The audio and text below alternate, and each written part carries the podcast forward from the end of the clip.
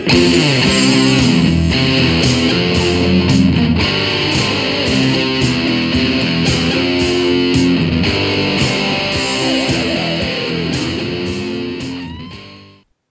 hi!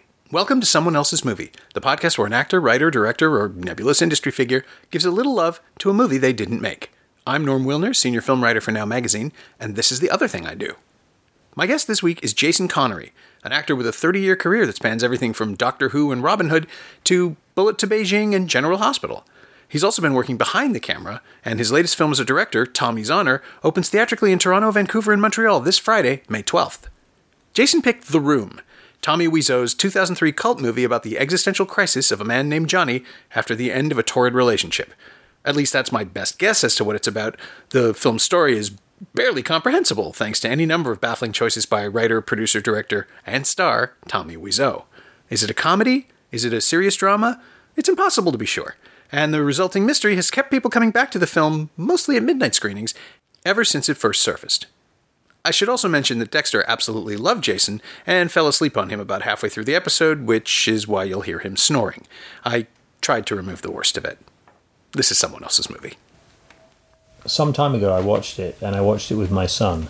And it was just a joy you know I mean we laughed um, and it, it was uh, it was one of those it's, it was one of those wonderful moments where you find something that uh, I'd never heard of it. And Okay. someone said to me have you ever seen the room? And I said no I haven't. And and and uh, and they said oh you have to see it. And that's all I knew and so I was taken into this world uh, without knowing anything, and I just had such a fun time with it. And then recently, uh, when I heard about your show, in fact, just after I heard about your show, I just watched it again, and I bought my son, and he was there when we watched it, and with my girlfriend, and I bought my son the book written by Sestero that Oh, was the uh, Disaster Artist. Disaster Diaries, and I haven't read that yet because my but he would come and tell me a few stories about it and things, and um, it just uh, you know, and then because of your show, I started to think of it in a different way, which um, which is also intriguing for me.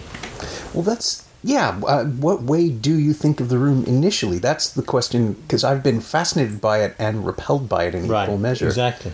How did you first experience? Well, my first experience was just that I was just I found it absolutely and completely hilarious. I mean, I, I- you know, having been an actor and I still act, uh, having been a filmmaker and hopefully continue to be Sure. um, as a director um, and on sets, and um, you know, I just I felt this. You know, there is there there are so many elements in the film that I can that, that, that I can I can you know that I've experienced actually in many ways. And I- and and and what also happened to me was it was the fact that these people were so committed and in in, in and that's what makes it so wonderful in its own way.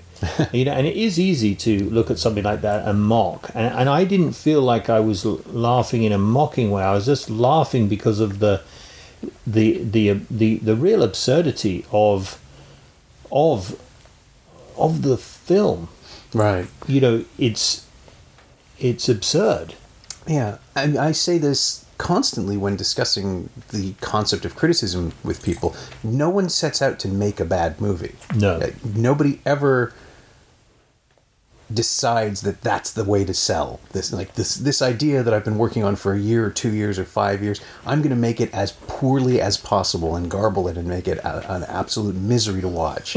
And we've all seen those movies but they're I've not in a few. well but no one sets out to create that. It's no, it's- absolutely I, I wonder if the, the embrace of the room by filmmakers is simply a thank Christ that wasn't me kind of situation where you- Well, I think I think that, and and and, and also I think that it's um it it the feeling as well is one of um that you can see how it can happen. You can see that, you know, for instance, I've, I, I've worked on films where suddenly uh, someone who has some power in the situation, who has had no real experience, but say, for instance, and I, I don't want to pick on anyone in particular, but say, for instance, a, a, a producer who's put money into a film suddenly feels as though they have a sort of artistic ability and they start writing things or they start changing things or they start and there's this sort of um, this knock-on effect of that, almost a domino effect, where you know people are frightened to say anything, and then it gets further and further, and you and and, and you're in a world where it can be quite insular.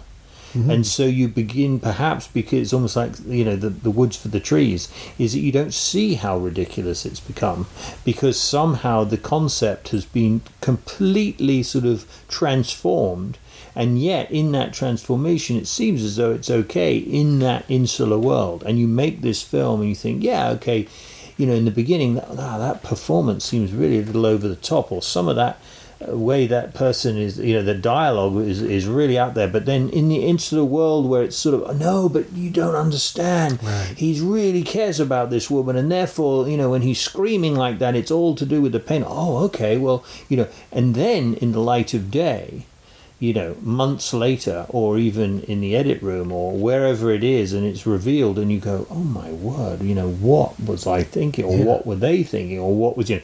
And I don't know whether the people who made this film ever felt that way. I, I, I um, I've actually purposely stayed away a little bit from reading the book, and from because I feel as though it would give me a, more information than perhaps I'd like to talk from the place of, of you and I sitting here talking, having seen the movie and just knowing that much. Yeah, it is. Well, what you were saying about the, the sort of the, the event cascade, the, the mistake or the miscalculation that then multiplies further down, that's something that fascinates me about the room because it is unquestionably the product of one man. He made the movie he wanted to make. He made the decisions that he felt were right. Tommy Wiseau made this movie out of some real uh, compulsion or urge or drive, uh, call it whatever you want, he had to make this. There's no question in my mind that as much as, you know, Terrence Malick made The Tree of Life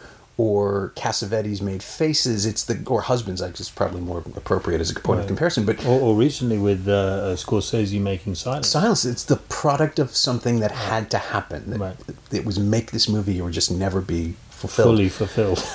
And it's remarkable in that it is unquestionably the work of a vision, or it is a vision that when you expose it to light, unlike all of those other examples, it just it's incomprehensible that to to experience it as you cannot experience it as drama. You can see the drama, but you can't I mean, I can't imagine someone being emotionally moved by the results. It just feels like it lands sideways. Well, it's interesting. I mean, the, uh, when you look at it in, in the light of day, as opposed to you know um, uh, just for an entertaining uh, value, you know, I think you're absolutely right. And I, and I, and look, we both know how difficult it is to make a movie. Mm-hmm. I mean, there are uh, a myriad of things that you have to do to make a movie, and you you need, apart from anything, a lot of people to come together uh, and there are a lot of different bits to the puzzle. Sure. And uh, even just to get the film to the place where you can physically put it on the screen and, and, and show it to people, no matter how good or bad they decide it is. But the, the thing that hit me when I started looking at the film from a perspective of us having a conversation yeah. was I've never seen a film that has so little. Um, what's the word? Intention. I mean the only intention in the entire movie is for the lady in it to leave johnny. Yeah. I mean that's the only thing that is actually uh, pushing the film forward and yeah. it really doesn't do that but yeah, it, it's supposed to be the inciting incident yes. there's also every other dramatic point. Right. I mean there's there's there's and so there's a whole load of non sequiturs outside of that. But mm. the driving force of this movie is I don't love him anymore and I want to leave him. Although she doesn't do anything yeah. other than sleep with his best friend to make that happen.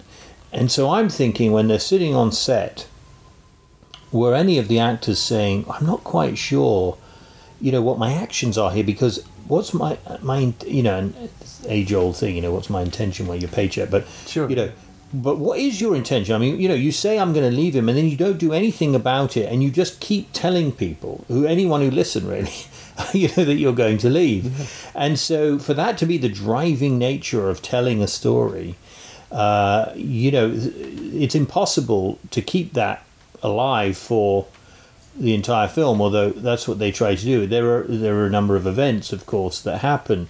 But as I say, those events seem to have nothing to do, other than her sleeping with with his best friend, mm-hmm. with with the dynamic of, of attaining her ability. I mean, I don't sure why she doesn't. Of course, there'd be no film, but I'm not sure why she doesn't just go. Okay, Yeah. I'm going. I think, Bye. and I think that's it. I think it is simply the the solipsism of the screenplay is constructed to make Johnny suffer, Right. and show us his suffering, and so he must have reason to suffer, and so we must be trapped with that reason over and over and over again.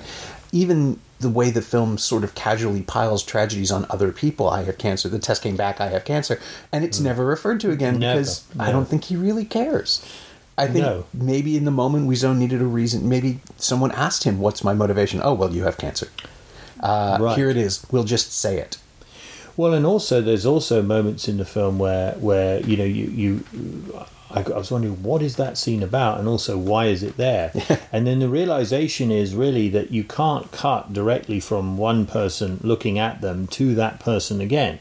So he would cut into a scene which had no relevance, and usually the, the character would say something. They'd use someone would arrive, like usually I'm not sure if his name's Denny or Danny because of the It accent. does. It does change. He I kind think of a says, uh, times. "Hey, Denny." Anyway, uh, and he, I know there's a drinking game, and if you get Denny, basically you're drunk after the first five minutes because almost everyone says his name about 15 times whenever he comes in. Yeah. And his age is a bit of a worry too because they keep talking about him being this young boy at school or something or Mm-hmm. at university, and he looks about 35.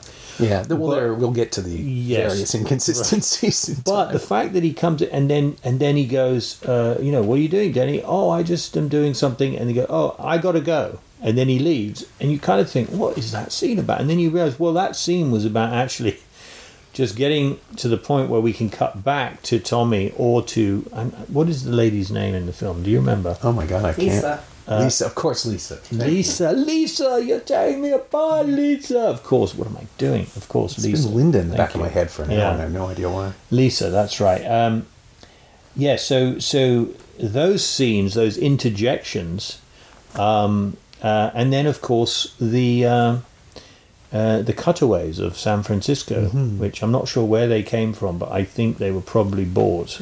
Yeah, it feels like stock footage. Yeah. Or or some type of really awkward CG Yeah, pre CG CG. Mm. It's and that is I mean, the technical side of, of the room is something that fascinates me as well because and it goes back to the idea that you know Tommy knows best that Wiseau knows what his film needs.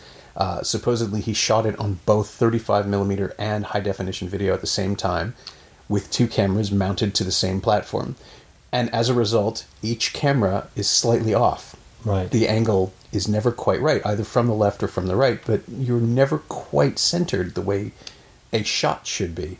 And that's part of the displacement, I think, that people run in and out, but they're also entering frame from a strange space that we can't fully understand. It's um, it's disorienting narratively as well as visually, and I think that's why things sort of drift. Uh, Well, I'm glad that you told me that. I didn't. I didn't. I knew that I'd heard that he bought all the equipment that he used, Yes, which is, is- part of the reason that the budget seems to be quite Yeah, extraordinary. This is also part of the legend. As yes, and um, but I never realised that. But you're absolutely right. I mean, there's some very strange entrances, especially through the door, where again Denny very often, but a number of other characters come in sort of sideways. It Mm-hmm. Yeah. sort of feels very odd, and also there's a, some very odd angles for. Uh, reverses on people talking to each other and actually as uh, as a director i i hate doing that thing of a mid and a close in the same i know it saves time and everything but you do lose that sense of connection and i think filmically when you've got a scene especially in close up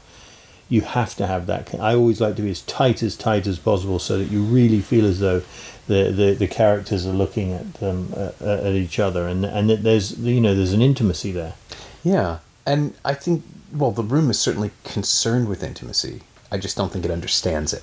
Well, talking of intimacy, uh, the love scenes in the film as well. I mean, some of the angles and uh, some of the. I mean, the the the the, the first scene where uh, uh, Lisa and uh, Johnny go at it um, is is. I mean, it actually looks as though he's on. He's sort of mounting her leg. Yeah, it's a very strange angle. They're I'm- not flattering shot choices. No, for no. for a, a filmmaker of, of what I would consider profound vanity. Yeah. Wiseau does not. Like, he's either willing to look horrible or he doesn't know how to shoot it. Right. Or it's possible. I, I was wondering the last time I saw it, I was trying to figure out if he had ever even looked through the camera in those scenes. I mean, was he shooting with a body double for, for Oh, that's just true. the sense of lighting? How would he even know what he would look like? Yeah. Well, then he- there's playback. Must that's true. Yeah, and also I heard that he reshot stuff all the time and also recast all the time. that would explain Uh, Yeah. some other Yes, the man who Absences. appears. Yes, and a guy who appears that I'd never seen before until the second half of the film. um, but I, I, I, that thing of, of, of, I think he thought that actually one, it was different from what you normally see in love scenes, and two, I think there's a shot of his buttock clenching, and I think he thought that that was aesthetically, you know, kind of one slightly risque and also uh, appealing, essential. essential. Yeah. But also that whole drift behind, sort of, and back and forth across the the. I don't even know what it was. It's sort of railing. It's the staircase, but it's Yeah, it's also- sort of wrought iron thing. wrought iron thing, yes, and that, and that, um, you know, again, it was um, uh, it was not flattering for her, for Lisa either at all, um, and uh, th- th- that again, I, I feel as though he he certainly is s- such an original that maybe he felt that that he wanted to shoot it in what he thought would be a way that an audience would be like, wow, that's surprising. I haven't seen a shot like that for. I mean, Yeah, he is inventing a new cinematic language, but I don't know that we understand it. There, there are movies that teach you how to watch them as they go. Um, films like Memento, or films that are structurally challenging and have to force you to understand them. The Room is, I mean, on paper, it is an absolutely basic narrative. Yeah. Man is sad, man stays with friends, tries to understand why he's sad, is worse and worse and worse, and then ends poorly. But he approaches it as some kind of baroque um, manic state.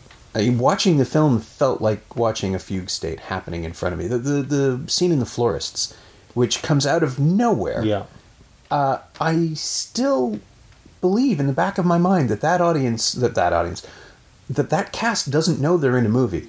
That someone came in, waved a gun around, and said, "In thirty seconds, a man is going to come in and buy flowers, and you be nice to him." and everyone is just so tense, Tense. and and you know. Oh, Johnny, you're my favorite customer. Said through gritted I- teeth. yes. Like, that's an uncomfortable scene, and there's no. the dog's good in it. The though. dog is great. The, pug dog is the only one that's totally yeah. calm in the whole totally calm, and and actually gets quite a nice shot. Yeah. Um, I, I, the, the first film I ever directed was called Pandemic, and um, I was so sick of being called a first-time director because I'd done shorts and everything, and I hadn't directed a film, and so I um, I managed to to get two hundred thousand, raised two hundred thousand dollars, and we shot the whole thing in twelve days in Arizona, and uh, sold it on to Netflix, and it it it um, it was extraordinary experience. I mean, one day uh, we'll, we, we should talk about that, but uh, I, I don't want to talk uh, about my film so much. Only to say, It's all relevant. Feel free. Only to say that um, that there were there were there were moments in the room where uh, I felt like um, my experience on that twelve day shoot, and I know they had a lot of time and everything, but I was um, part of me inve- me making the film was that one of the investors was in it Okay. and uh, she's a lovely lady and um, but she kind of froze and actually what i began to realize was the more i talked to her the worse it was you know i was thinking to have a calming effect on her but actually it got me more and more tense Did she become more And- self conscious? Yes, and, and, and the words became sort of uh, alien to her in a way, and you know she became very flat and monotone. And, and, and that scene where I, I got the feeling that one of two things: either they wanted to be in the movie because he said, to, "I'm making this big movie, and I'll put you in it if you let us use your flower shop," Right. or they came to him and said, "We'd love to be in your movie. Uh, if we put a scene in, we'll give you, you know, X amount of dollars." Right. One of those, because I agree with you totally. I mean, it's so surreal. It really is. It walks in and everybody's standing there as though, you know, someone. a sniper in the yeah, there was, yeah. someone was saying like, if you don't say this line when he says this to you, you know, you're going to be shot. Yeah. Um, and uh, And the dog is only natural because it doesn't know that exactly, exactly, and and um, th- he says something as well. He says, "Oh, hi." To someone and they don't react immediately. Yeah, yeah. I think There's just this I seem to strange remember- yeah, lag. real lag. Yeah, That scene, I mean, that embod- that that scene embodies the film to me. It, it it is the room in my memory. That is the scene I always think about because you, on on some basic level, as an audience member, you know that this scene should play. It's so simple. Yeah. The goal is is clear. Everyone has a like there are motivations. Everyone has a Yeah, motivation. he comes in, he wants flowers, to buy sell flowers for his girlfriend, and he knows everyone in there. pet dog, Yeah. all of it's there. Yeah. And it won't happen. That whatever happens isn't what the That's what makes it so glorious, though. I mean, it's the same thing with the, with the, with the whole, you know, suddenly this whole I don't know quite what his his you know his what's the word is his. I mean, the, the whole ball scene where they're throwing balls. Yeah, I, know, I knew that's what a you were going number to bring up. yeah. People I- in tuxedos throwing a ball around right for no and- and particular reason. yes in in in a very limited space i really got the fact that Mm-hmm. That's right. there was there was only um, you know there was nothing on either side of these people so they had to keep it tight and he was saying i want to get this in a one so i don't want to do any close-ups or anything like that. And so they're all fighting in the set trying to make it look natural. And that's what the beauty the beauty of the film and why it's so funny is the fact that you see these people are they're all doing their best. They really are. They're doing the best with what they have um, you know and trying desperately to make some sense of this. You know okay i'm not sure why we're throwing this ball but we're going to try and make it look fun and we're going to try.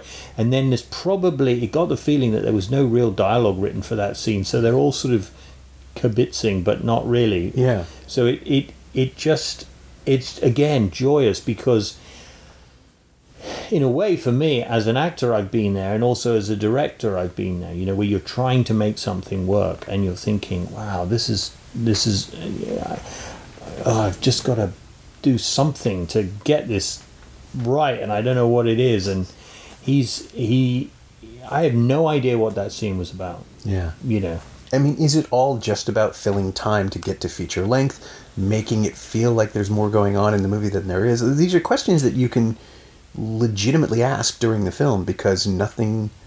There is no wrong explanation. Well, any the thing is, any if answer you start with the idea of uh, there being only one sort of real motive, which is you know that she doesn't want to be with him and Mm-hmm. that he's really upset by it. Um, I mean, they do have that scene when they're running along, and I suppose what you're setting up there is that they are indeed best friends, which Right. they've been told endlessly anyway. I mean, it's almost synonymous with his name that they're best friends.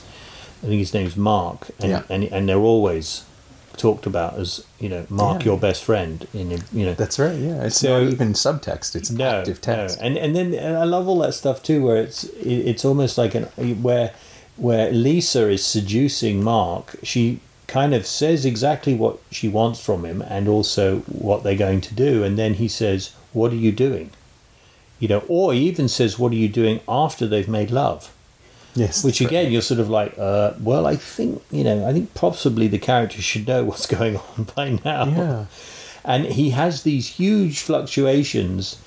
Uh, well, not huge, but but he has fluctuations about how he feels about what's happened, and yet she's always man. You know, he she always manages to seduce him again, and he kind of tries to make some kind of moral stance, which falls apart very quickly. Yes. And then as soon as it's over, he then says, "I can't do this," and you're like, "But you just did it. What do you mean you can't? You can't? It's a bit late to be unable to do it. So again, it, it's that it's that element where, I mean, I don't know much about Tommy Wiseau, but Oh, well, no one does. no, he's he's a sort of man of mystery, um, and his performance in in, in, in, in the film, you know, is is again is extraordinary. Uh, his delivery, um, I mean, and, and wonderful in the sense of it being completely bizarre Yeah. you know, uh, I don't know if he, I mean, whether he was taking some kind of relaxant because he seems almost sort of floppy all the time, sort of completely and and slurry. Um, but I, I, I, you know, I found it fascinating and hilarious, and um, you know, I, I wondered. I mean, I don't. I- I've got to read that book that I gave my son because, but I did wonder. My my son did say that he felt that the book is very well written and and um, I, I, I it, it, it's one of those things where a film anyway to come together has to have so many elements that, that work. And so the idea that this film has come together um, in the way that it did is is is just as amazing as something that turns out to be something that, that, that everybody hails as being amazing. Because this film is hailed as being amazing but amazing in a completely sort of bizarre way Yeah, it's I mean, the fact that you can, it's been out 13 years, Yeah.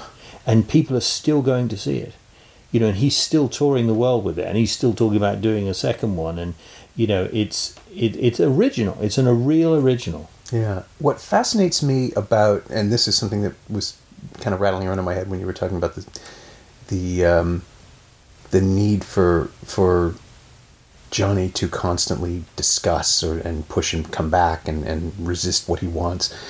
If you are a novice at cinema or storytelling and you're making a movie where you play a hero who isn't much of a hero but still the star of the film and therefore like it's that whole it's a the movie is its own tautology. Like Johnny is the best because he's the best, and Johnny is the subject of this movie because who else would be? And and I'm making a movie where I get to have a lot of sex, and be sad about it, and be emotional, and break my own heart, and then be the hero of my own story, and yet also not do anything heroic. It's it is this incredible ego stroke. If you look at it that way, Right. if you want to see a man who has made you know, like the quintessential vanity project. Yeah, you could read it that way. Yeah. But what if it isn't? What if it's a legitimate attempt to grapple with feelings of betrayal and inadequacy? I mean, it- it is absolutely fascinating to interpret it from either direction. Yeah. And what what never what is never far from my mind when thinking about this movie is that yeah, it's been playing for 13 years. It's a global success. He will not stop touring with it. But is this his intention? Was this what he wanted? Did he always make a comedy or did he steer into that once the reception became clear? Like, At what point does the room become a comedy? Because it doesn't feel like it on screen when you're shooting it. I don't think you're making a funny movie. No, I absolutely think that he felt that he was making uh, a, a really solid drama that was really going to move people. Yeah. And because the, the integrity that he, the, the, the, that all of the actors come with is feels real.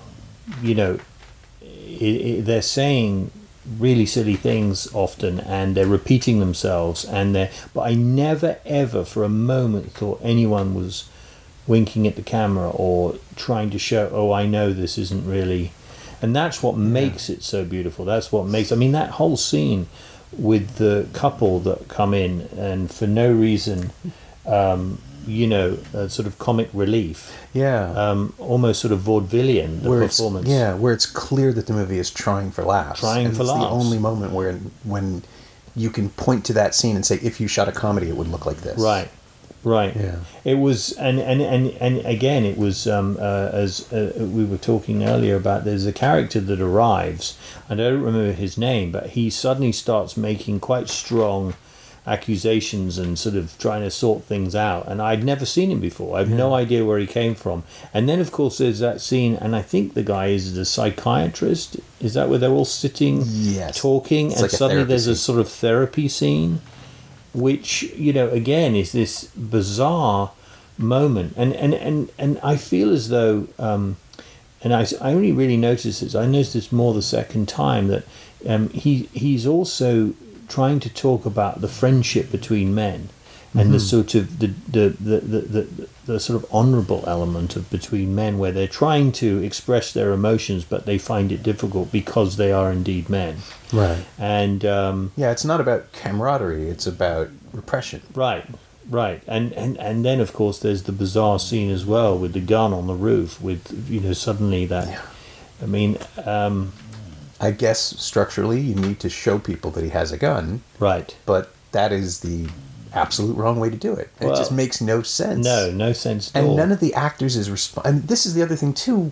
Nobody is responding to the gun in that scene like No. it's dangerous. No. it's a prop. They're kind of interested in it. Yes, and and uh, also the the emotions that are flying around seem extraordinarily high pitched Hmm. for for what is you know what's happening. I mean, Yeah. the guy is talking normally, and then suddenly kind of decides he's not only you know crazed, but he's going to throw the person off the roof. Yeah. Um, I mean, is there a chunk missing? Is something was dropped? Was something abandoned in the screenwriting process that they figured they'd fix, and, and he just never got around to it? Any again, any interpretation is valid because we're dealing with something where the rules don't apply, where where no structure, no script, no no performance is going to explain everything in that scene. Right. There's no one answer. Right. I mean, I do feel like there's there's quite a few elements in the in the story where uh, there must have been some some serious editing that uh, you know that that, that that where things got left or scenes got left out. I mean. I mean, the whole breast cancer thing with the mother. Yeah, is, yeah. is just hilarious because she says it so kind of matter of factly, and then Lisa says, "Don't worry, everything's going to be okay," and you think, "Well, what?" Yeah. And then it's never mentioned again, and um, you know, then the repetitiveness also of, of, of, of the fact that the the mother is saying, you know, you know, but Johnny's good to you.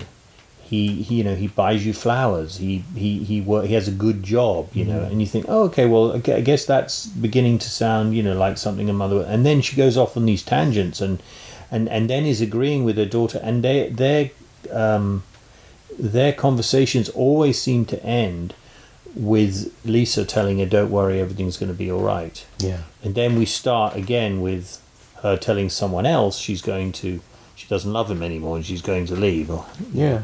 Almost like a series of exercises that work their way into the final cut. Right. Or warm ups or something. They I, I don't know that they're credible as improvs because I don't think the actors are improvising because their readings are so stilted that it's probably not I mean people tend to be more naturalistic or self conscious in improvisational situations and Yeah. usually there's a liveliness or a rhythm to it but again the way the film is cut might have just taken all of that out you can't tell No. it's Where- where- unknowable do, thing do you know at all, as far as the actors are concerned, whether any of them, you know, because I know uh, Greg Sestero did, certainly did one other film. it is interesting, isn't it? You would think these people would show up as, if nothing else, as just sort of um, little rogue appearances for, by filmmakers out to look cool. Like the third Hangover right. movie would feature a couple of them somehow. right. But no, as far as I know, they've never surfaced elsewhere. Maybe Yeah. they've just been driven away, or I mean, maybe the residuals are enough that they don't need to work again. Although I can't imagine there'd be that much. No, I, I, I, um, Wiseau would keep the lion's share. Well, and interesting him too. I mean, that whole thing of, of, of talking about doing things. I mean, He shot a sitcom pilot called The Neighbors. That was re- the first episode is on YouTube, or at least a trailer for it is. But it is similarly incomprehensible. And what's weird about it is that in that one, in that one, he's trying for comedy, and it reads, and it's awful. It's just stiff and and, and clumsy. see that that you know when I look at comedy, the things that really make me laugh are not really jokes. Yeah, there's good jokes every now and again, hmm. but for me, what what really makes me laugh is when I can really imagine the situation and I feel as though that situation is something that that actually can happen or actually did happen. Right. And if you set the scene right, it becomes very funny, especially if you identify with one of the or maybe all of the characters in it. And the thing in a way about about that makes the room so brilliant is that you know you you can identify with those characters and they're taking themselves so seriously that it, it that it's hysterically funny because they're absolutely committed to to what they're doing And as soon as you, I mean, honestly, for me, if anyone had shown their hand of sort of saying, of, of standing outside of the story and and and going, uh, oh, you know what, I, I, I kind of know this isn't great, or I think this is, it wouldn't be funny at all. It would actually be quite sad. But because of the fact that they don't and they're fully committed in it, um, for me, I mean, it was it's uh, one of the it's right up there with one of the funniest movies I've ever seen. Have you seen it with an audience, or have you only watched it? No, I've only watched it uh, um, with you know two or three people as opposed to. Ha, have you seen it with? an No, I can't do it. I thought about it. Right. I, I, I saw it on DVD the first time, both times actually, that I watched it all the way through. Uh, and I, it comes to Toronto. There was a there was a day when Wiseau came in himself and and did the intro, and I just, I don't think I want to experience it like that. I, I think it would be too uncomfortable because well at this point anyway now there'll be people like I, it's like going to see the rocky horror picture show where you're primed to laugh at certain things not Right. because they're funny but because that's what the room is doing Right. and i don't know that i would want to be part of an audience that is that has so internalized the comedy already that they're just laughing on cue No, and, absolutely. I and the mean. idea of throwing spoons at the screen Right. and things like that that's just yeah, that's just annoying Right. uh, my grandfather owned a movie theater when i was a kid so now i just imagine the poor people having to clean up at the end of the day The the other thing is, as you and you, you know, mentioned this before, is, you know, Tommy Wiseau sitting alone in a room. Hmm. Um, how does he feel? yeah How does he feel about it? Because it must be difficult if, as you say, we'll never we never really know whether he. I certainly don't know that he knew that he would be creating something that would have such an impact.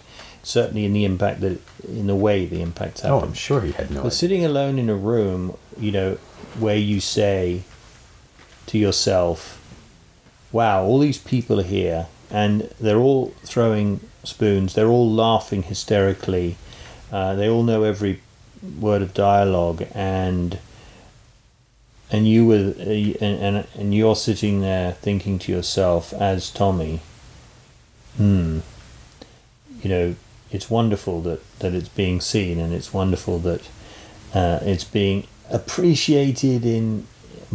But I think it would be really hard if you honestly felt like you were showing the world something of yourself. Yeah. Because you know, you, as an actor, you know, I mean, he he he's you're tearing me apart, Lisa. You know, he's screaming it and clenching his fists and you know and wailing, and then you know he dies because of these events and Yeah, he's you know to have committed. people he's yeah, going there, and, and to be, have people howling with laughter yeah, you know it's it's such a a double-edged sword of course yeah. I don't know which would be worse: having the self-awareness to suffer that every time you see the film with an audience, Hmm. and being, you know, essentially forced to tour with it as Hmm. your livelihood, long after you've finished this thing and put it to bed, or not having the self-awareness and just sitting there like Johnny Depp in Ed Wood, saying, "Oh, this is the one they'll remember me for. This is my masterpiece." Right. I, I think that's what's so fascinating about Wiseau as a person is that he has only done this thing and it's and then allowed it to define him and it's an unreadable uh, achievement. We don't know what he's accomplished and I'm not even sure he does. no and I, I mean i think in a way i kind of admire him because he's saying okay um as a an artist i will accept and acknowledge this and actually embrace it you know Yeah, it's my- the old story about not being able to control what the art is once it's done. Yeah. My, my my brother works in the art field, and he uh, he deals in the impressionists, and um, you know, I mean, the kind of values that are being put on this artwork is just extraordinary. yeah, yeah. Um, and you say, well, okay, Van Gogh, um, you know, never sold a painting. He he may have sold one to his brother, but they think he may have given it to him. But anyway, never sold. In fact, uh, Van Gogh's brother's wife, um, Johanna, was the one who uh, uh, m- started to show his paintings after he died, and um, you know the father her father said, you know, you should get rid of all the paintings and sell the frames. They're worth more than the paintings. And now suddenly he's being hailed as this extraordinary. Well, not suddenly, but you know, over the course of time after he died, you know, and and in a way, it's a it's a it's a there's a parity there because you know. Uh, this man, you know, cut off his own ear, struggled, never sold, was determined, tried, you know. Tommy Wiseau makes this film. He lives to see it, and it is almost revered in its own way. It is, yeah. Um, I mean, if you I mean, say not- the title, people know what it is, and Yeah. they have a very strong opinion on it, one way or the other. Yeah. And, and and you know my brother will talk to me about art and say you should love this piece of art because I say I have no I have no connection to it. I'm sorry, you can tell me that the guy, you know, is tragic and he did this and he did that. I have no connection to it. You know, he showed me the other day there was a there was a, a, a someone had made a replica of a used diaper. Now he wasn't selling me that as something brilliant, but he was saying that's art. Okay. And then there's that whole conversation. Yeah. You know, I was in the the Tate Modern for the first time. I'd never actually gotten into it before. Uh, this past March, and even though Duchamp's urinal is a replica, right? it was like a religious experience. I mean, Right. for good or ill, that was the thing that Right. changed the world, and it, it is absolutely fascinating to look at it because it is. It's not representative. It is what it is, literally. But because someone said it was art, now it is, and Right. it sparked a movement and changed the world.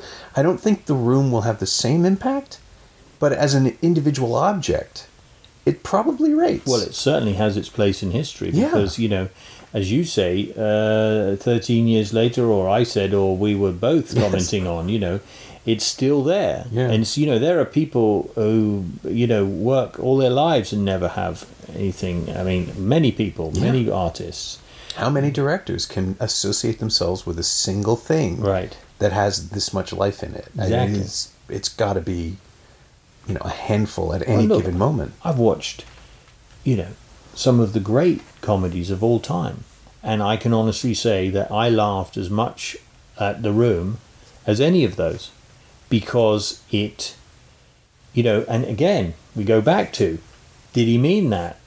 I don't think so, but that's what he created Yeah.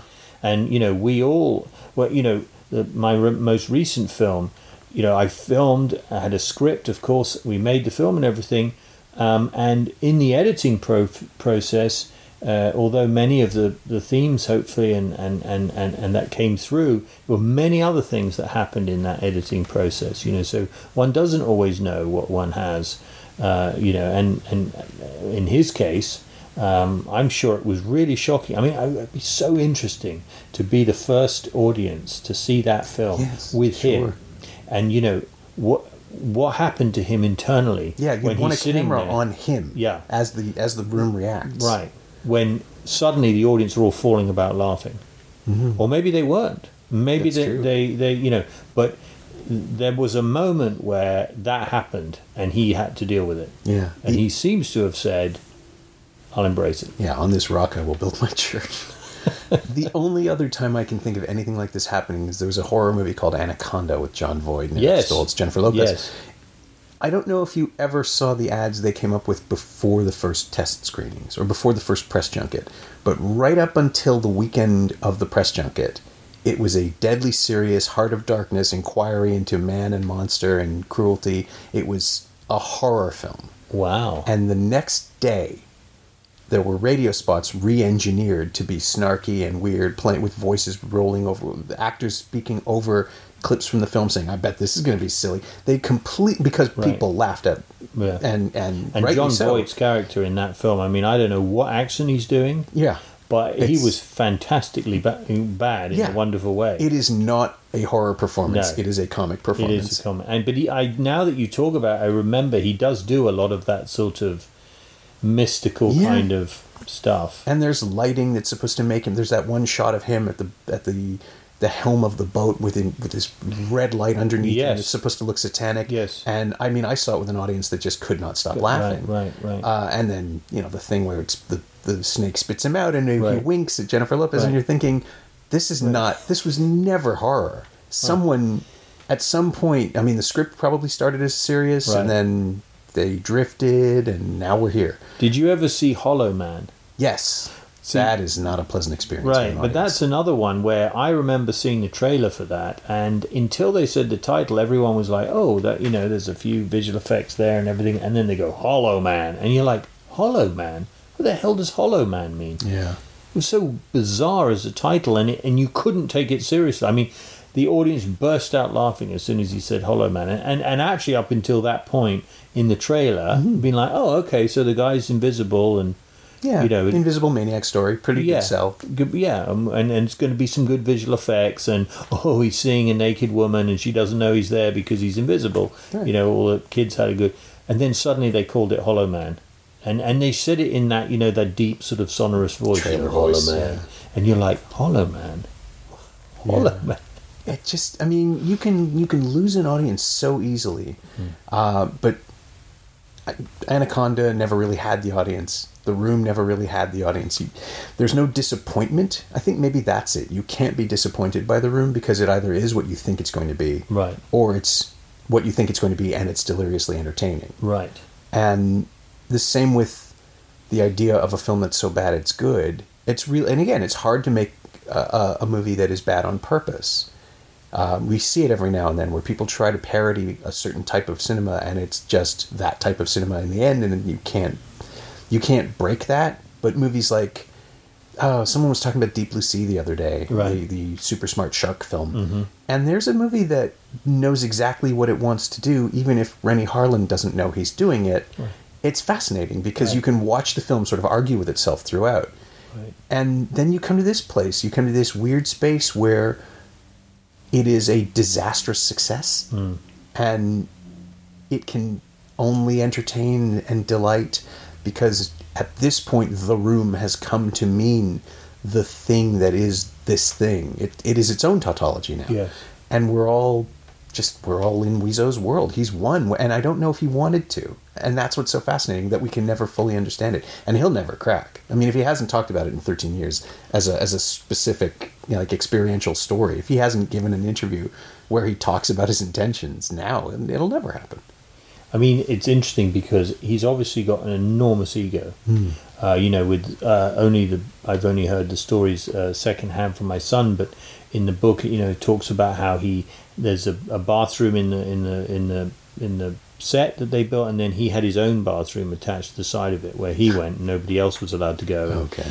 And there was um, also, you know, the crew were changed about four different times. He rented the entire studio space for a for, you know cost a fortune, um, and then and then the and then the actors were changed quite often too, um, and and so there was an awful lot of sort of.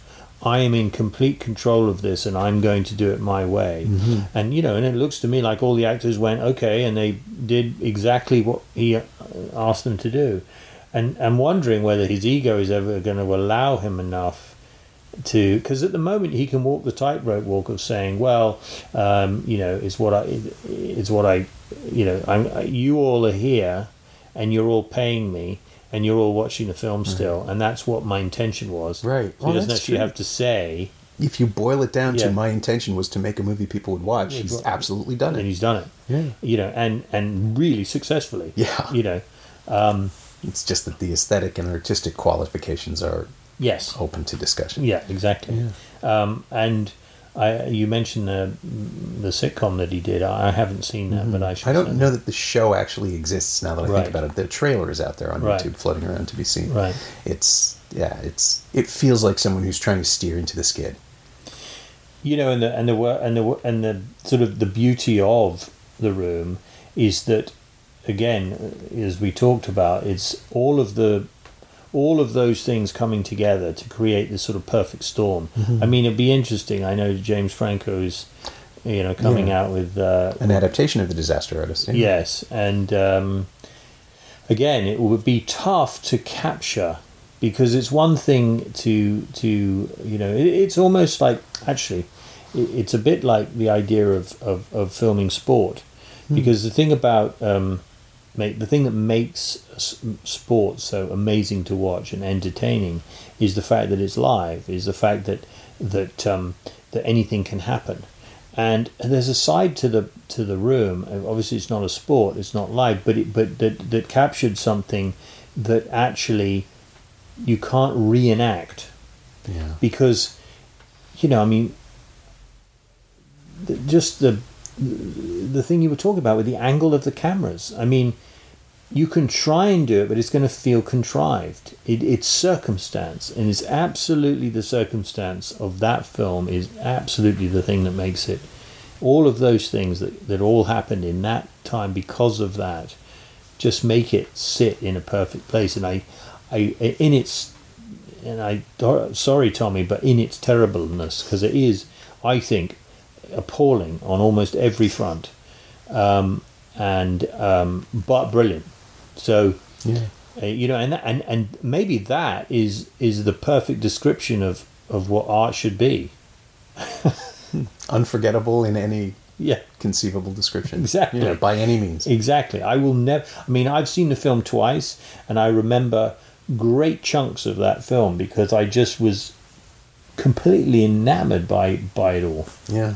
Yeah. in its own way. Yeah. Who? So, somebody. Uh, I saw a stand-up comic bomb once, but just said, "Love me or hate me, you'll never forget me." He's right. That's Right. it. That is what you. Well, I mean, listen, the argument where you're sitting looking at a, a diaper and you're outraged by the, the fact that that's called art, and it's like, well, I got you, didn't I? Because you'll remember, I'm talking to you about this diaper that looked like a used diaper. You know, Tracey Emin's teenage bed or whatever she called it. You Oh, know, that's right. Uh, all dirty with condoms and God knows what all, Mm. uh, and everybody's like, "Oh, that's not art," and but they're all talking about it and they're all, uh, you know, have an emotional reaction to it. Yeah. May not be art, but it's on the front page and it's on everybody's mind. And there you go.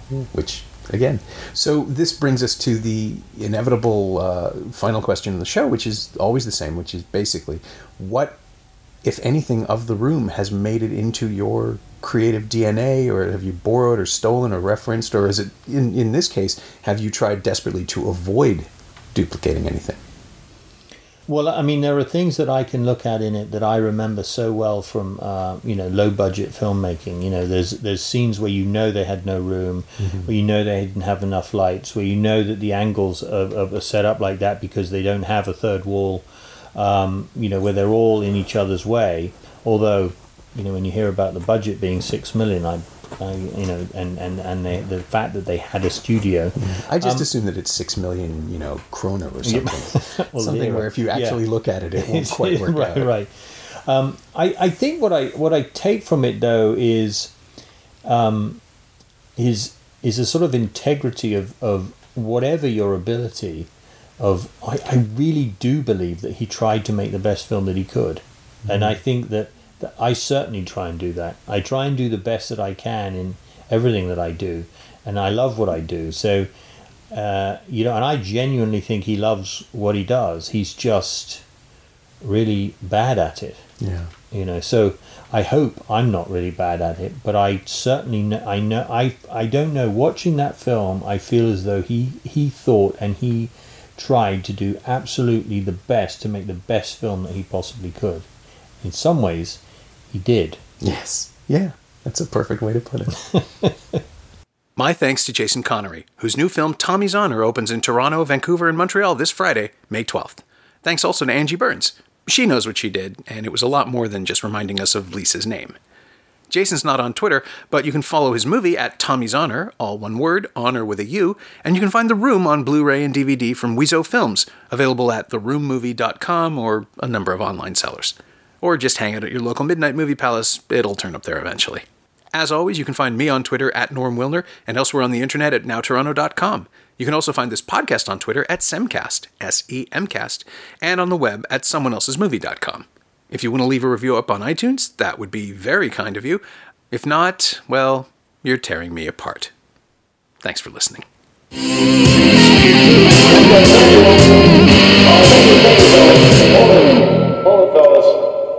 I'm afraid you're just too darn loud.